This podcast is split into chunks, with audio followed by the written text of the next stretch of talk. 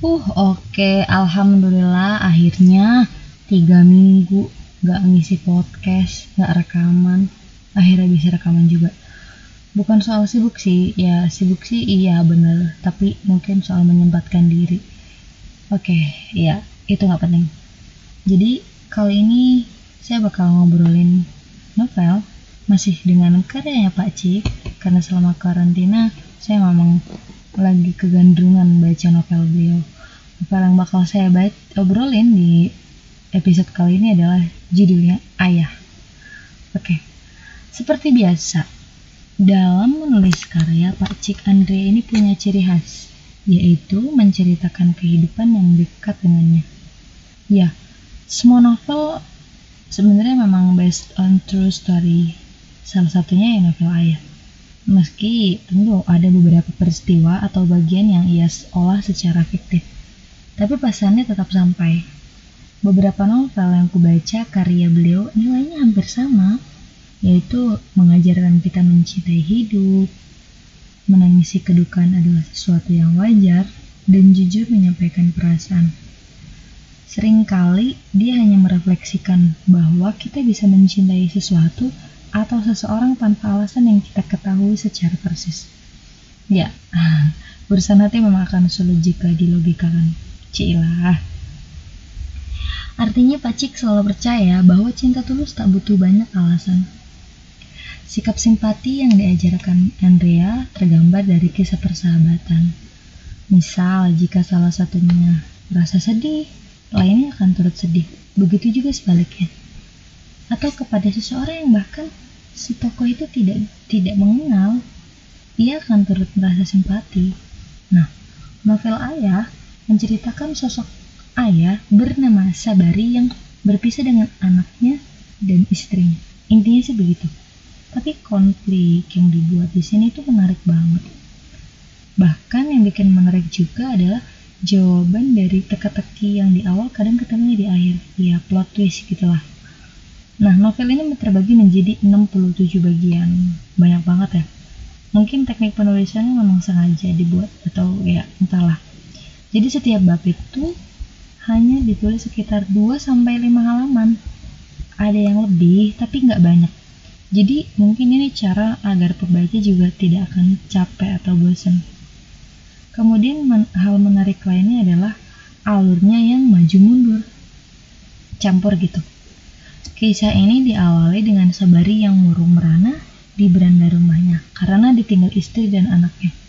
Barulah dikisahkan tuh pertemuan Sabari dengan istrinya.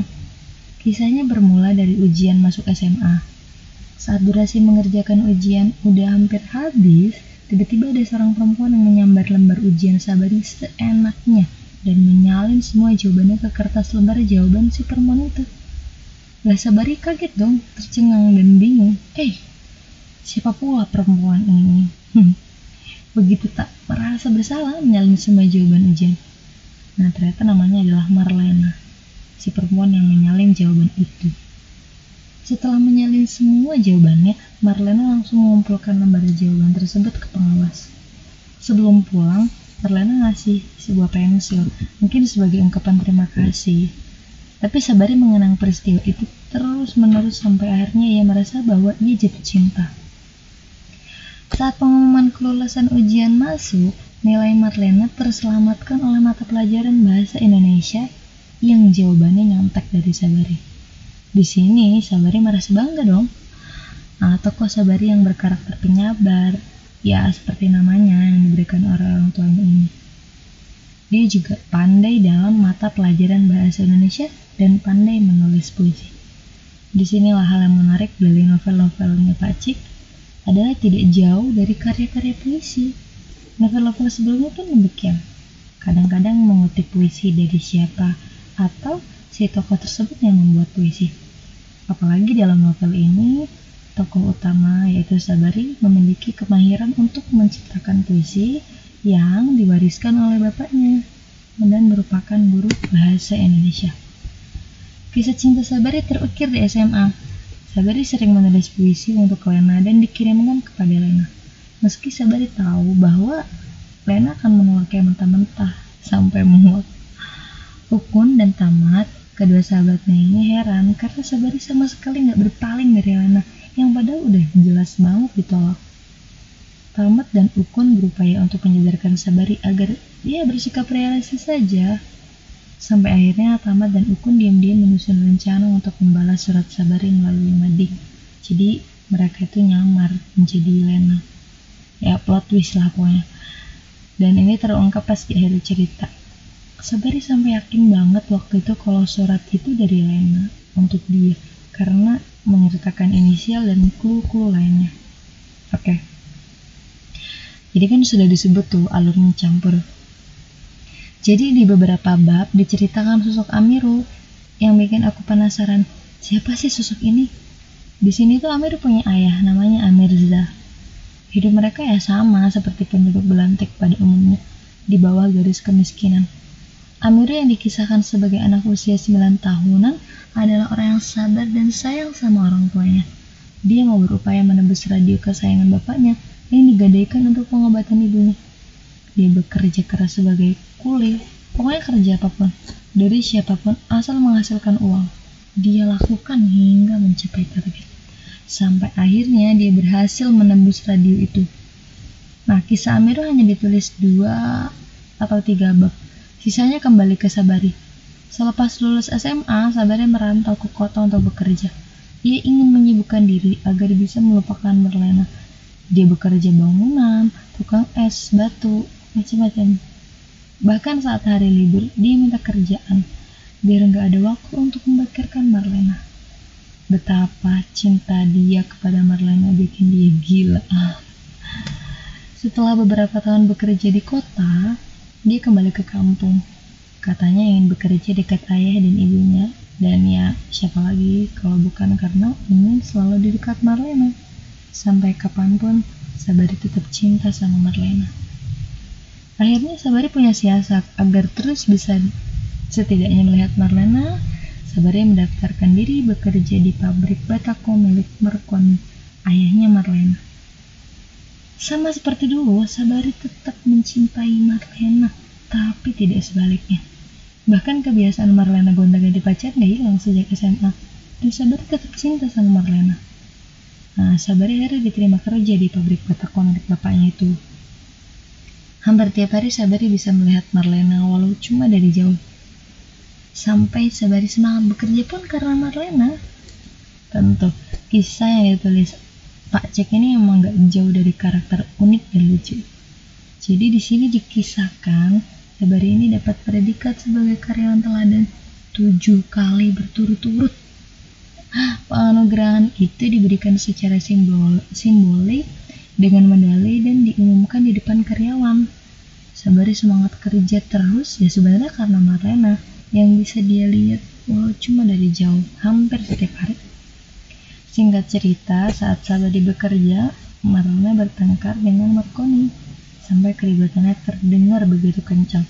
Jadi pabrik batako dengan rumahnya Marconi itu emang berdekatan gitu. Biasanya Sabari memang bisa mendengar pertengkaran dua manusia bapak dan anak ini. Tapi baru kali ini keributannya luar biasa.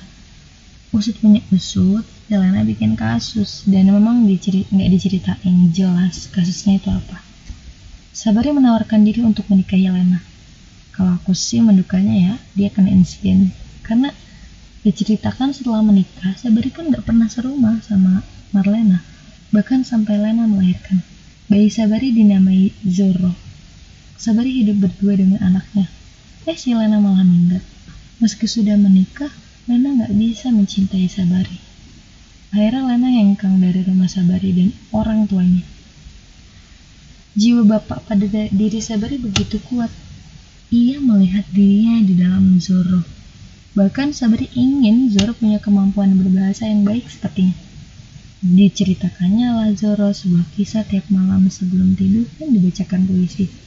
Sabari mewariskan cerita dan puisi yang dia dapatkan dari bapaknya. Hingga usianya dua tahun, Sabari hidup hanya bersama Zoro. Berdua saja. Dia nggak pernah kembali. Sabari setiap sore mengajak Zoro ke balai kota dengan sepeda. Hingga pada suatu hari, tiba-tiba Zoro diambil oleh Lena yang pergi bersama seorang laki mengendarai Vespa. Sabari kalah cepat dengan Lena dan lelaki itu. Sampai dia tidak bisa mencegah mereka untuk mengambil Zoro. Kejadian itu membuat Sabari merasa sangat terpukul. Hidupnya kosong dan hampa. Dia yang membangun rumah sendirian, membuka warung memelihara kambing, demi bisa menemani Zoro dan merawatnya. Jadi peristiwa kehilangan Zoro itu sangat membuat dia terpukul dan ia merasa kesepian. Ya, padahal dia sengaja keluar dari pabrik mertuanya itu untuk fokus merawat Zoro. Marconi, ayahnya Marlana merasa bersalah karena membuat hidup Sabari jadi kalang kabut. Tapi Marconi tidak bisa berbuat banyak. Sabari juga bingung mau mencari Lena dan, dan Zoro ke mana. Dia tetap berharap Zoro dan Lena kembali. Suatu hari Sabari mendapat surat dari pengadilan. Saking saya Sabari tidak tahu apa maksud dari isi surat tersebut. Dia minta Ukun dan Tamat untuk menerjemahkan maksudnya. Isi surat tersebut ternyata adalah gugatan cerai dari Marlena. Sabari terpukul. Sudah jatuh tertimpa tangga pula. Hari-hari berikutnya dirasa semakin berat. Bertahun-tahun Sabari hidup sendirian. Dia bahkan menjadi gelandangan dan gila. Di sisi kehidupan yang lain, Lena sudah bercerai dengan lelaki pembawa Vespa. Dia sudah menja menjanda bersama Zoro. Lena dikisahkan sebagai perempuan yang mudah bosan. Dia menggugat cerai suaminya karena bosan, lalu menikah lagi dengan lelaki kaya. Sama, beberapa tahun kemudian dia menggugat cerai karena bosan dengan kemapanan hidupnya menggelandang dan pindah-pindah. Tapi di sini Zoro dikisahkan sebagai anak yang cerdas dan tangguh karena hidupnya yang penuh masalah. Tepatnya masalah orang tuanya. Zoro memiliki kemampuan berbahasa di atas rata-rata temannya. Tentu ini mewarisi sifat sabari. Lena menikah lagi dengan penyanyi terkenal. Kejadiannya pun sama. Lena bercerai bukan karena bosan sih, tapi karena suaminya ketahuan selingkuh dengan perempuan lain. Lena adalah perempuan yang sekali mengatakan tidak, tetap tidak. Dan baginya, selingkuh adalah kesalahan yang tak bisa diampuni. Sebab, kejadian itu akan terulang kembali. Dan lagi-lagi, Zoro dan Lena hidup berpindah-pindah tempat. Sabar yang sudah tampak gila dan menjadi gelandangan pasar akhir ketahuan oleh Ukun dan Tamat. Keduanya merasa iba sekali dan berupaya ingin menyelamatkan Sabari. Setelah keduanya berdiskusi, mereka berencana mencari Lena dan Zoro dan berjanji akan membawa mereka pulang. Langkah pertama yang dilakukan oleh Ukun dan Tamat adalah Zuraida, sahabat Lena. Mereka berdua tahu kalau Lena dan Zuraida sering berkirim surat, yang padahal ini merupakan rahasia. Tiada yang tahu selain keduanya dan Tuhan. Tapi saat itu Zuraida nggak tahu persis posisi Lena dan Zoro. Dengan hasil tabungan Ukun dan Tamat memutuskan untuk mengunjungi semua alamat sahabat Lena.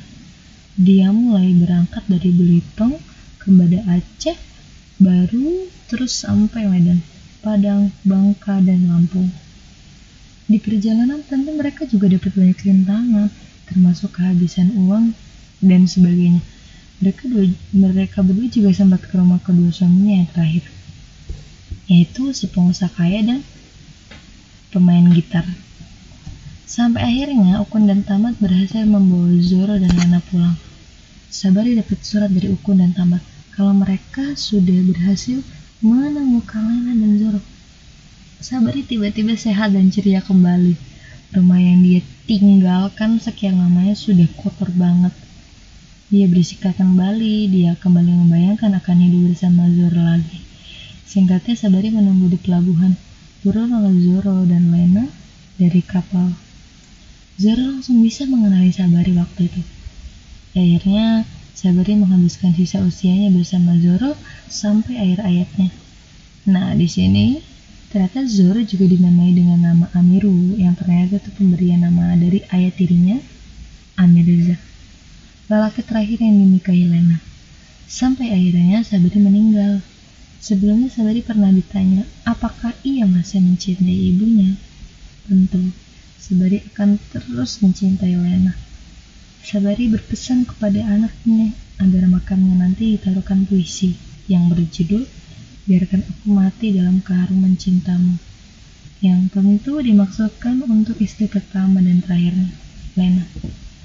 Begitu juga Lena yang ternyata berpesan kepada anaknya untuk dituliskan nama purnama ke-12 di bawah nama di batu nisannya. Jadi, panggilan Sabari kepada Lena adalah purnama ke-12. Lena sebenarnya mengagumi ketangguhan Sabari dalam mencintai Lena seumur hidup meski Lena tak bisa mencintainya kembali. Kalau yang saya dapat dari novel dan karya-karya Pacik lainnya, yaitu tentang standar sukses dan bahagia ya. Di beberapa karya fiksi lainnya, sering kali tokoh dibuat begitu sempurna. Jadi beberapa novel kadang-kadang tokohnya itu sempurna banget. Kemudian bertemu dengan orang biasa saja. Atau tokoh yang mengalami jatuh bangun, susah, kemudian besar menjadi sukses. Nah, gambaran sukses yang mereka buat adalah kaya raya. Sedangkan Pak Cik nggak demikian. Ukuran sukses dan bahagia ya subjektif. Nasib memang selalu bisa ditertawakan. Jadi orang biasa-biasa saja asal bisa selalu di samping orang yang kita sayangi menjadi standar bahagia orang-orang sederhana. Begitulah terima kasih untuk teman-teman yang sudah mau mendengarkan